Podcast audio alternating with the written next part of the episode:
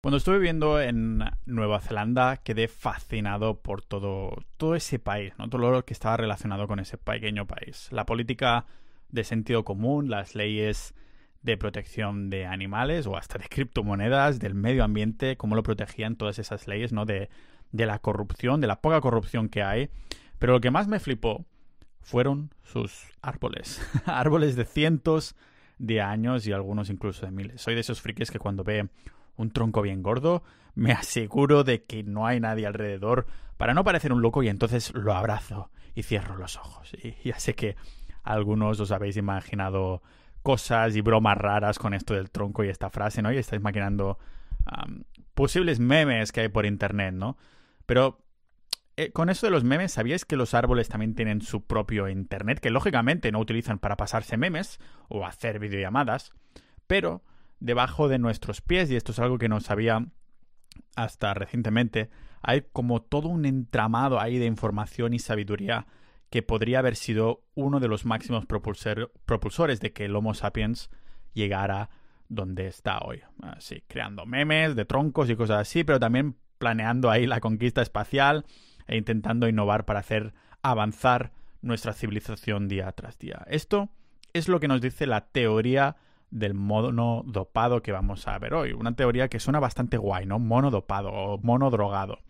Según esta hipótesis, pero el causante principal ah, fueron ciertos psicodélicos que nuestros ancestros se fueron encontrando en la naturaleza y que supuestamente fueron los causantes de una expansión cerebral sin precedentes. Una manera de acceder a todo este conocimiento subterráneo casi tan underground como este podcast, ¿no?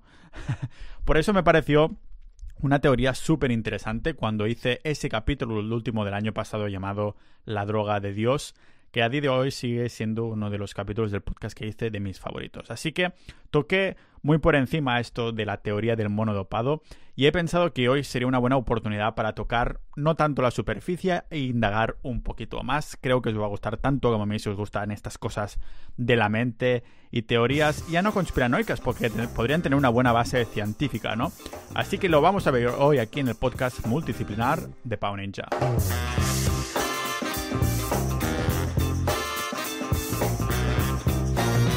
Siempre había pensado que no podía ser el único maldito loco ah, con eso de, querer abrazar a los árboles, especialmente los más viejos, ¿no? Como si hubiera una conexión especial a más edad tuviera el árbol. Y no fue hasta hace unos años más tarde que descubrí que esta idea no era una locura del todo, que realmente los árboles, ah, sobre todo los más viejos, tienen conocimientos, para decirlo así, ahora veremos cómo, ¿no? En, en sus raíces.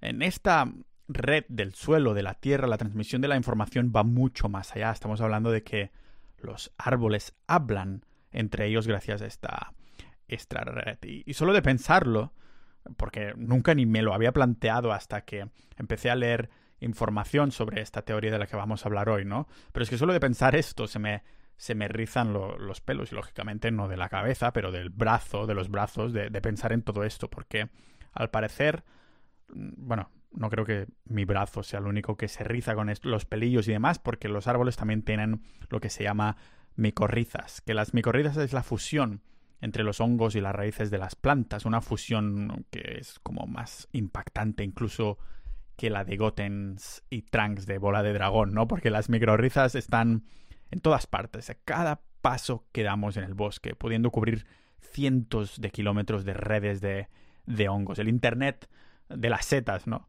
Vamos, que hay más cable fungi en, el suelo que la fibra óptica que hay en Andorra. Y entre estas conexiones se pasan no solo información, pero incluso sustancias, ¿no? Para mí, en esta parte, yo creo que lo más impactante es que se pase información, señales ah, bioquímicas y eléctricas que son muy útiles porque se llegan a pasar advertencias sobre depredadores como insectos y entonces pueden segregar eh, sustancias, esas plantas conectadas, ¿no? Con, con defensa del tiempo. Es decir, que mm, si hay un depredador en un árbol o lo que sea, pues puede pasar esa información y que le llegue al árbol vecino para que esté preparado y poder tener al menos alguna pequeña ligera ventaja, ¿no?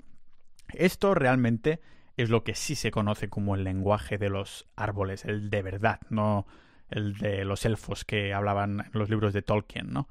Pues se ve que los árboles vecinos, como digo, se comunican con, con sus raíces de una manera totalmente directa. De hecho, los árboles más antiguos terminan siendo torres centrales similares a las que, a las que veíamos en la película de Pocahontas con la abuela Sauce o, incluso en la película de Avatar, ¿no? En el que el árbol madre pasa información a los demás de, de sus alrededores. Pero si nos fijamos, estas conexiones con y entre árboles no ocurrirían si no fuera gracias a este, este fungi, a los, a los hongos, ¿no? A, a las micorrizas que hacen la fusión entre raíces y, hongos. Aquí es cuando me quedé aún más fascinado por este reino, el fungi, que es fungi realmente, pero yo lo digo fungi porque ya sabéis que siempre me estoy confundiendo. El otro día en el blog alguien decía, ostras, eres italiano o algo así que no sabéis pronunciar bien longevidad, longevidad, longevidad. Digo, en vez de fungi, es fungi, ¿vale? Es fungi, lo voy a decir fungi y esta va a ser la palabra. se os va a quedar, al final el, el, fungi. O lo podemos decir hongos, ¿no? Que estos hongos tienen características que son similares a los animales y plantas. No se clasifican, esto es lo interesante, porque no se clasifican ni en un reino ni en el otro, ni animales ni en plantas, sino que tienen su propio su propia categoría, ¿no? El rey el reino fungi, reino fungi, el reino hongo, el reino seta, ¿vale? Pero todos estos tres reinos tienen un montón de características en común, tanto el de las setas como animales y plantas. ¿Por qué? Porque resulta que los animales venimos de las setas. Es un descubrimiento de hace relativamente poco. Fue en 1998 cuando los científicos descubrieron que los hongos y los animales se separaron hace más de 1500 millones de años, mientras que la separación de plantas y animales sucedió unos 10 millones de años más tarde. Lo que eso significa es que la separación del reino de los hongos y el animal sucedió como nueve millones de años después de que, de que se separaran de las plantas. Lo que esto significaría, de hecho, es que los hongos son más parecidos a los animales que a las plantas. Y si comparamos en un microscopio las células de los hongos y animales, vemos que se parecen mucho. Respiramos, por ejemplo, dióxido de carbono, inhalamos oxígeno, incluso muchas de las enfermedades bacterianas que que afectan a los organismos de los hongos también nos afectan a nosotros. Y no es casualidad entonces que los primeros antibióticos contra bacterias vengan de los hongos. La penicilina, por ejemplo, es, vendría a ser el, el ejemplo más obvio. Pero fijaros si va tras este mundo, que como ya había comentado antes, el fósil más antiguo del mundo es el de una seta, un fósil de 2,4 miles de millones de años de antigüedad y que como publicaba la revista Nature se encontró hace nada, en 2017. ¿Y por qué esto es trascendente? Pues porque son organismos de la, de la antigüedad, los abuelos sabios de los seres vivos que siguen entre nosotros. Y aunque esta afirmación suena a metáfora, no lo es, no es una locura ni mucho menos, como yo abrazando árboles. No es solo que el organismo más grande incluso de la Tierra sea un hongo de casi 4 kilómetros, sino que debajo de nuestros pies aún hay más misterio, un Internet de misterio, más misterioso ahí que la, que la Dark Web. Y no me refiero a de nuestros ordenadores, pero el Internet del fungi que tenemos debajo de los pies, literalmente. Se trata de una red de conexiones que se extiende, eso no lo había dicho antes, pero se extiende kilómetros y kilómetros en distintas áreas del planeta y que ha estado debajo de la superficie durante millones de años. Este Internet al que se conectan los árboles centenarios y al que se conectaría mi amigo Carlos si pudiera, porque es un experto robando wifi del kebab de, los paquis, pues si hubiera una manera de conectarnos y comunicarnos con este Internet, imaginad lo que sería capaz de, de contarnos el abuelo Z, ¿no? Y el tipo de información al que podríamos acceder si encontráramos una manera de comunicarnos eficientemente. Hace nada veía mm, una noticia, por ejemplo, que un, grupo de científicos había conseguido que las espinacas se comunicaran por email. A ver, no es que las espinacas lo hicieran de forma voluntaria y quisieran enviarnos un mensaje que dijera no tengo tanto hierro como Popeye os, ah, os hacía creer o me falta agua, no, sino que los científicos simplemente les han instalado una especie de como detector biológico. ¿no? Yo estoy hablando aquí de conocimiento. Fijaros que los japoneses hicieron un experimento en el que hicieron una réplica del metro de Tokio con copos de avena. O sea, en lugar donde había una estación importante, ponían un copo. Imaginaros, imaginaros un mapa del metro y entonces ponen un copo de avena en cada una de las estaciones más importantes, ¿vale? Entonces dejaron que el micelio del hongo, que son los cuerpos vegetativos de los hongos que, que, se van extendiendo, ¿no? Pues fuera a buscar los copos de avena, como si se extendiera. Y el caso es que el hongo terminó reorganizándose en cuestión de horas y terminó con una versión del metro de Tokio más efectiva que lo que los japoneses habían estructurado hasta el día de hoy. En las notas del episodio os voy a dejar también un vídeo en el que en el que se ve y se explica, ¿no?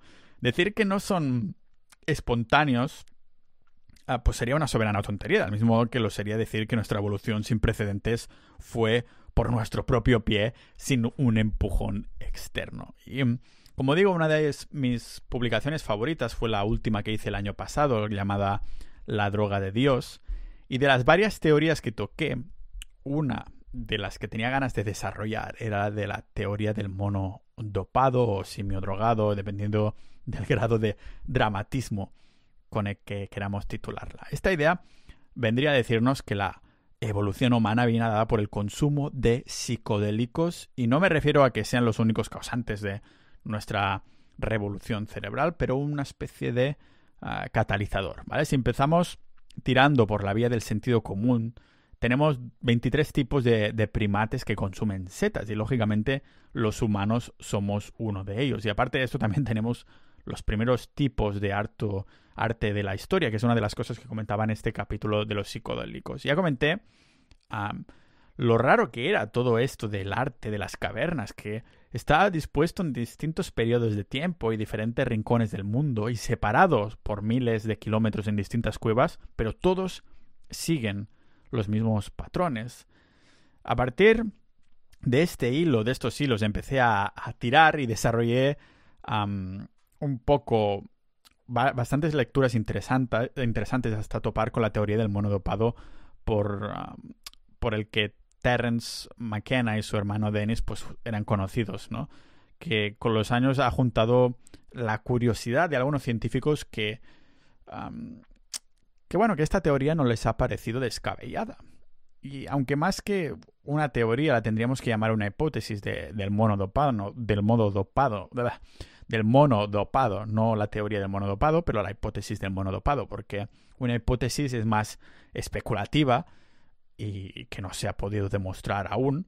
Y por su lado, una teoría se ha probado y demostrado con, con hechos. Y el doctor en psicología, Timothy Leary, también dijo de una manera muy agraciada que toda la sabiduría, humana, la energía que, que, obtenemos, vienen dada por, la, por las sinergias que, que obtenemos de nuestro entorno. Que aunque sepamos que necesitamos comida para vivir, también ha sido gracias a las plantas y animales que hemos podido tener fuego, gas, aceite y todo lo que tenemos a nuestros alrededores, que de alguna manera nos hemos olvidado como las plantas nos han dado el don de ver más allá de nuestro, de nuestro ego, ¿no? Nos han transmitido conocimientos, aunque fuera de una manera también indirecta. Pero vayamos a ponernos un poquito más técnicas para empezar a tocar esta, esta teoría. La hipótesis se centra, más bien hipótesis, ¿no? Que, que específicamente de la, de la especie de hongos Psilocybensis, que son la familia de, hongos que conocemos como setas mágicas,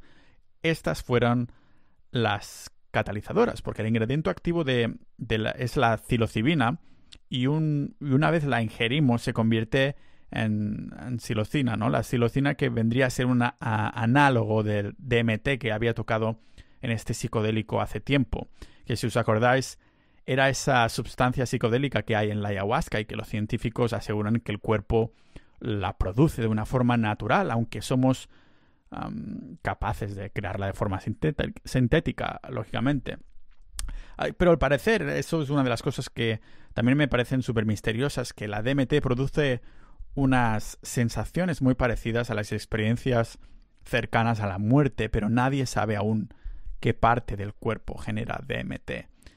El caso es que la mm, tiene una estructura molecular muy similar a DMT. De hecho, es como son exactamente lo mismo, pero la psilocina tiene una molécula adicional, así que no es raro esperar efectos similares, ¿no? Por eso, de la misma manera que la DMT se parece bastante a la fase REM del sueño en algunos, en algunos momentos de sus efectos, la psilocina produce un efecto similar, pero forma una forma mucho más ligera y lo hace de dos maneras principales. Primero, activa unos receptores del córtex ahí en nuestra cabeza que asociamos a la razón, que por motivos obvios, pues se desarrolló a gran escala en los humanos, mm, menos en algunos que conozco, eso también tengo que decirlo. Y segundo, una de estas maneras principales es que la psilocina inhibe la red neuronal por defecto, que es la red de nuestra cabeza, de nuestro cerebro,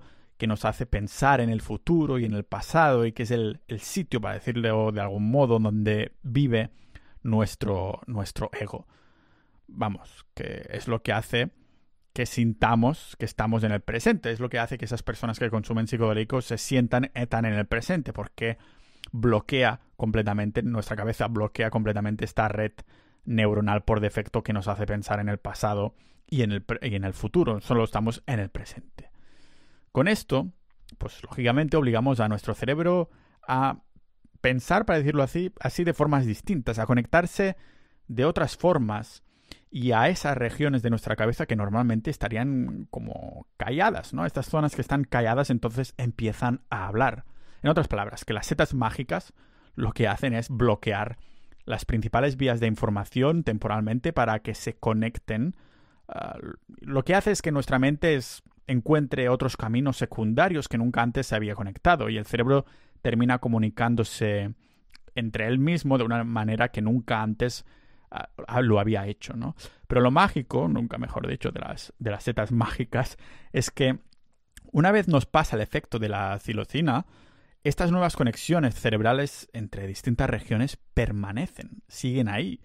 Ya veis por dónde voy, ¿no? O, más bien, ya veis por dónde va la llamada teoría del mono dopado. Pensad que nos basamos en que tenemos cerebros grandes en cuanto a proporciones de nuestro cuerpo, especialmente si lo comparamos con el, resto de animales. Pero todo tiene un coste. Por ejemplo, en nuestro caso, el, el 20-25% de la energía que utilizamos en nuestro día a día la destinamos a mantener nuestros cerebros. Y eso teniendo en cuenta que solo ocupa un 2,5% de nuestra masa total.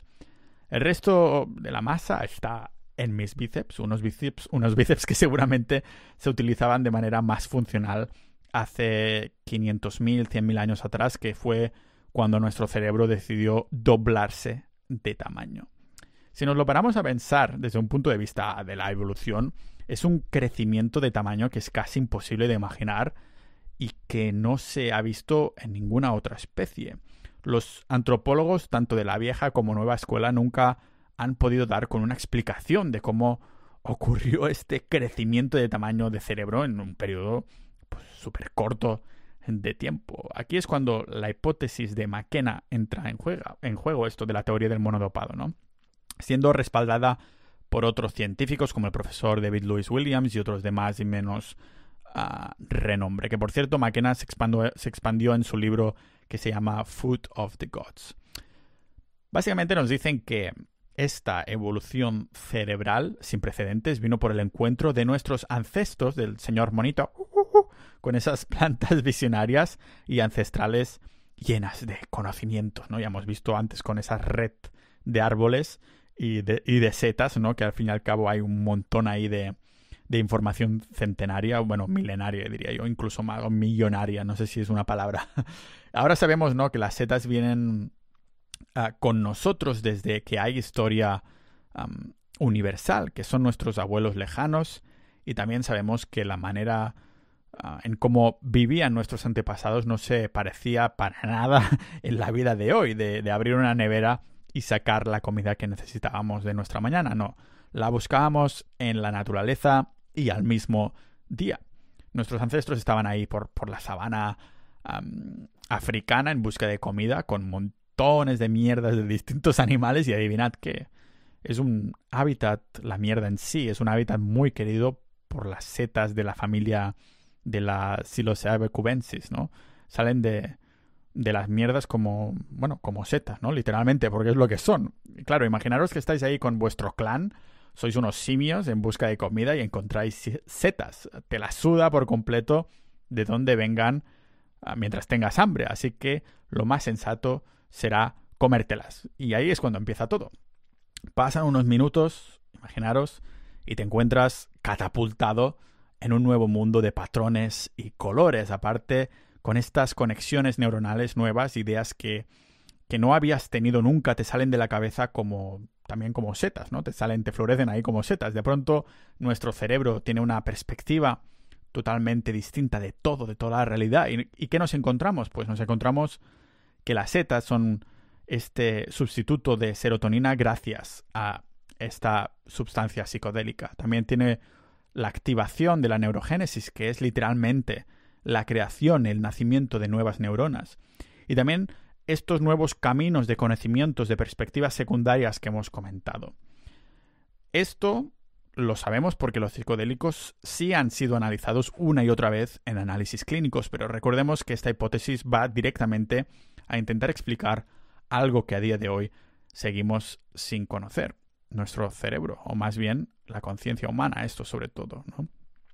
Porque es un cerebro que se multiplicó por dos en cuestión de dos millones de años, aunque algunos científicos dicen que este aumento fue incluso de menos tiempo. Con esto aumenta nuestra forma de comunicar y recordemos que no hay explicación oficial de por qué sucede este incremento.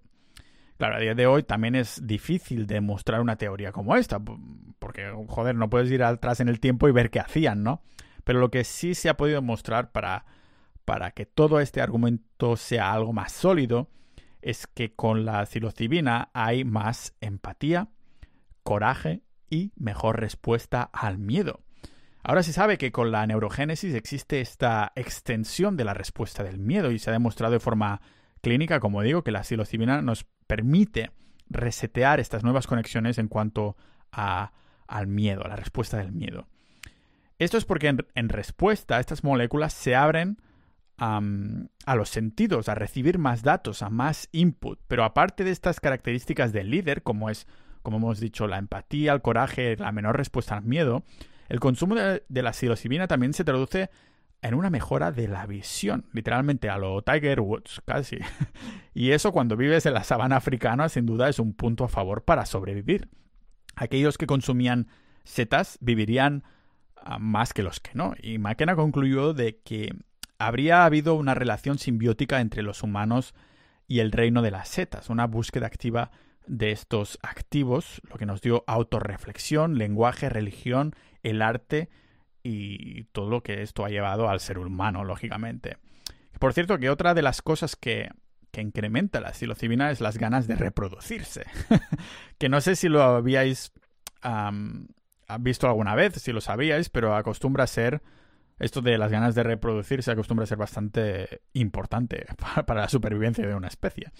Ah, pero otro de los catalizadores a, los que los antropólogos han dado mucha importancia es la religión.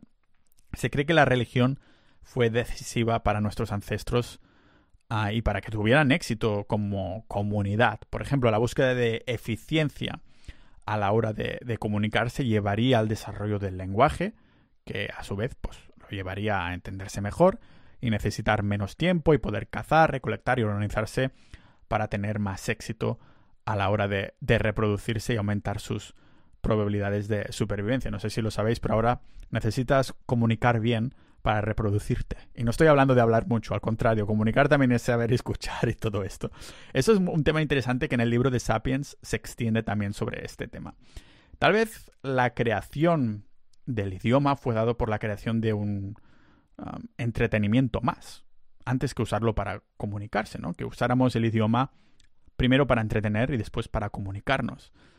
Um, en los humanos, nuestra primera creación como instrumento musical fue seguramente la voz. No sé si suena un idioma llamado glosolalia, uh, glosolalia, que es un lenguaje pues inventado sin sentido, como los bebés cuando se creen ahí los más listos del mundo hablando pero sin sentido. ¿Habéis visto algún, alguna vez algún vídeo de estos? En internet, en internet hay uno y los voy a dejar en el, las notas del episodio, donde hay dos bebés gemelos que hacen como que tienen una conversación, pero realmente no, no lleva a ningún sitio. Están ahí como... y no tiene ningún sentido. Así que es difícil de imaginar en adultos porque hay más conexiones, pero vendría a ser como esos mantras que se cantan y repiten en, en ciertas ceremonias religiosas que parecen, ya digo, un idioma inventado. Así que la glosolalia es una lengua con ausencia de significado. Si lo miramos de cerca, hay aún así hay como declinaciones, prefijos, sufijos y toda la sintaxis, pero sin significado. Así que en el desarrollo de, idiomas entre primates tiene más sentido pensar que estas visiones ah, de las sustancias que vienen de, los, de las setas, pues potenciarían el arte y la religión que llevarían al uso de sonidos y más tarde y así que se utilizaría el lenguaje como medio de comunicación, como no acorde con el aumento de tamaño de cerebro que hemos comentado. Pero sucedió algo. Cuando la tierra del Sáhara, que en su día estaba cubierta de vegetación, empezó a secarse, también empezó a crecer la distancia entre los sitios donde el ganado comía ah, y bebía, y por ende también el acceso a sus cacas con setas, que me hace gracia imaginármelo, pero peores cosas hemos visto en la naturaleza, incluso en el propio ser humano, ¿no? Cuando los ancestros empezaron a migrar al Medio Oriente en la búsqueda de más recursos y mejor clima, entonces tuvieron que recorrer sí o sí a la agricultura. En aquel entonces la agricultura había sido mínima porque el entorno nos proveía de todo, ¿no? Pero con este panorama se volvió absolutamente necesaria en el nuevo régimen de los glaciares en, retroceso que, pasa, que, pasan por, la, por Palestina y el Líbano. Y, Jericó, que es un sitio de, con más de 8.000 años de antigüedad y fue la civilización antigua más avanzado según algunas teorías. ¿Y qué era ah, Jericó? Pues una torre de cereales con unos recintos ahí que, que, servían como área de defensa, como si fuera el muro de ataque a los titanes, pero en pequeño, como bien se explica en el libro de Sapiens, y para ligarlo con esta teoría del monodopado, fue precisamente por la agricultura que se creó el capitalismo, porque domesticar plantas y animales entonces significa un aumento de excedentes, que tienes más, que puedes acumular. Por esto, en Jericó necesitarían una área de defensa, ¿no? Para guardar estos, estos cereales. Es lo que tiene la acumulación de capital para los que son capaces de generarlo. Que hay otros que tienen menos y salen las envidias y los o simplemente las necesidades y después posteriormente, posteriormente pues los eh, intentos de robo. Pero no solo son buenas noticias para los capitalistas, incluso para los más religiosos, porque esta hipótesis también contrastaría con la Biblia. En el Antiguo Testamento, si miramos la historia de Adán y Eva, se puede mm, entender con una luz completamente distinta, ¿no? Y algo que también comenté muy por encima, que el cristianismo tiene muchos paralelismos con los psicodélicos y el profesor Benny Shannon le dedicaba papers y años de estudio a demostrarlo. hay mucha chicha aquí y le dedicaremos al menos un apartado más adelante para hablar en el podcast, ¿vale? En el caso de la historia de Adán y Eva, nos encontramos con una pareja en la que la mujer no recibe órdenes de nadie, como mi ex, ¿no? Tiene una relación con una serpiente que le dice que si come del árbol, ese árbol, ¿no? Pues obtendrá un conocimiento de, del mundo. Digamos que esta podría ser una manera de decir que obtendrá input de un mundo existencial y recordemos que ambos en esta historia están en, en, pelota picada, desnudos al completo, ¿no? En la historia de Génesis, Dios se lo mira todo con curiosidad y hace una reflexión. Si comen del, del fruto del árbol de la vida, se convertirán en lo que somos. Y según McKenna, esta historia es una, representa una ruptura de una sociedad psicodélica para ser una sociedad dominada por el ego y sin introspección. ¿no? Ya hemos visto que este es el pilar principal de las experiencias psicodélicas, las, la disolución del ego. Estas experiencias disuelven un montón de fronteras y lo hacen de una manera que se podría demostrar clínicamente. Unas fronteras que, de no haber sido rotas, tal vez seguiríamos saltando por los árboles de rama en rama. Podría ser perfectamente que donde estamos ahora sea por el hecho de haber consumido estas sustancias durante mucho tiempo, que esta fuera la explicación que andábamos buscando, que explicara la expansión cerebral sin precedentes. Podría ser incluso, ¿no? Que las setas, que los fungi, los fungi, evolucionaran de setas a animales para que se pudieran experimentar a sí mismos. Tal vez eso que se ve ah, con las setas, con esta molécula, es la intentona de nuestros ancestros más viejos, las setas, para poder comunicarse con el, con el resto. El problema de tomarse esta hipótesis en serio, pero es que para empezar, nadie sabe qué es la conciencia exactamente. En ningún momento de la historia se ha hecho posible que le pudiéramos dar una definición a la palabra conciencia. El significado varía de, de, filosofía en filosofía o de persona en persona y entre corrientes de pensamiento. Hay quien duda de que la conciencia sea una señal de radio que aunque se nos estropee el receptor, o sea que nos muramos, esta señal seguirá en el aire. Hasta se podría extrapolar con la idea de el alma, ¿no?